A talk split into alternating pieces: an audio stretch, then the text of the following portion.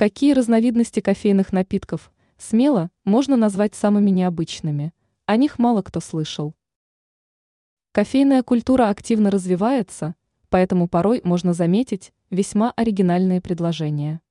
Однако ради разнообразия такие напитки могут даже пользоваться популярностью. Какие кофейные напитки можно смело назвать наиболее необычными? Латте на угле. Данный напиток действительно удивит любого.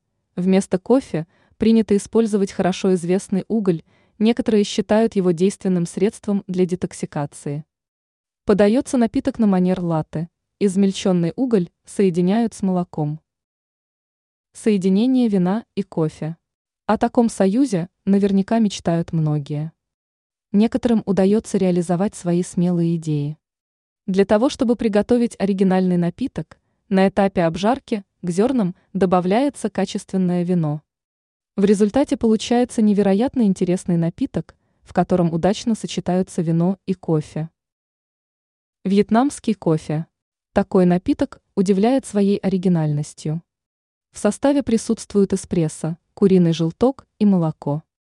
Такой кофе очень просто перепутать с десертом, хотя напиток действительно получается весьма необычным.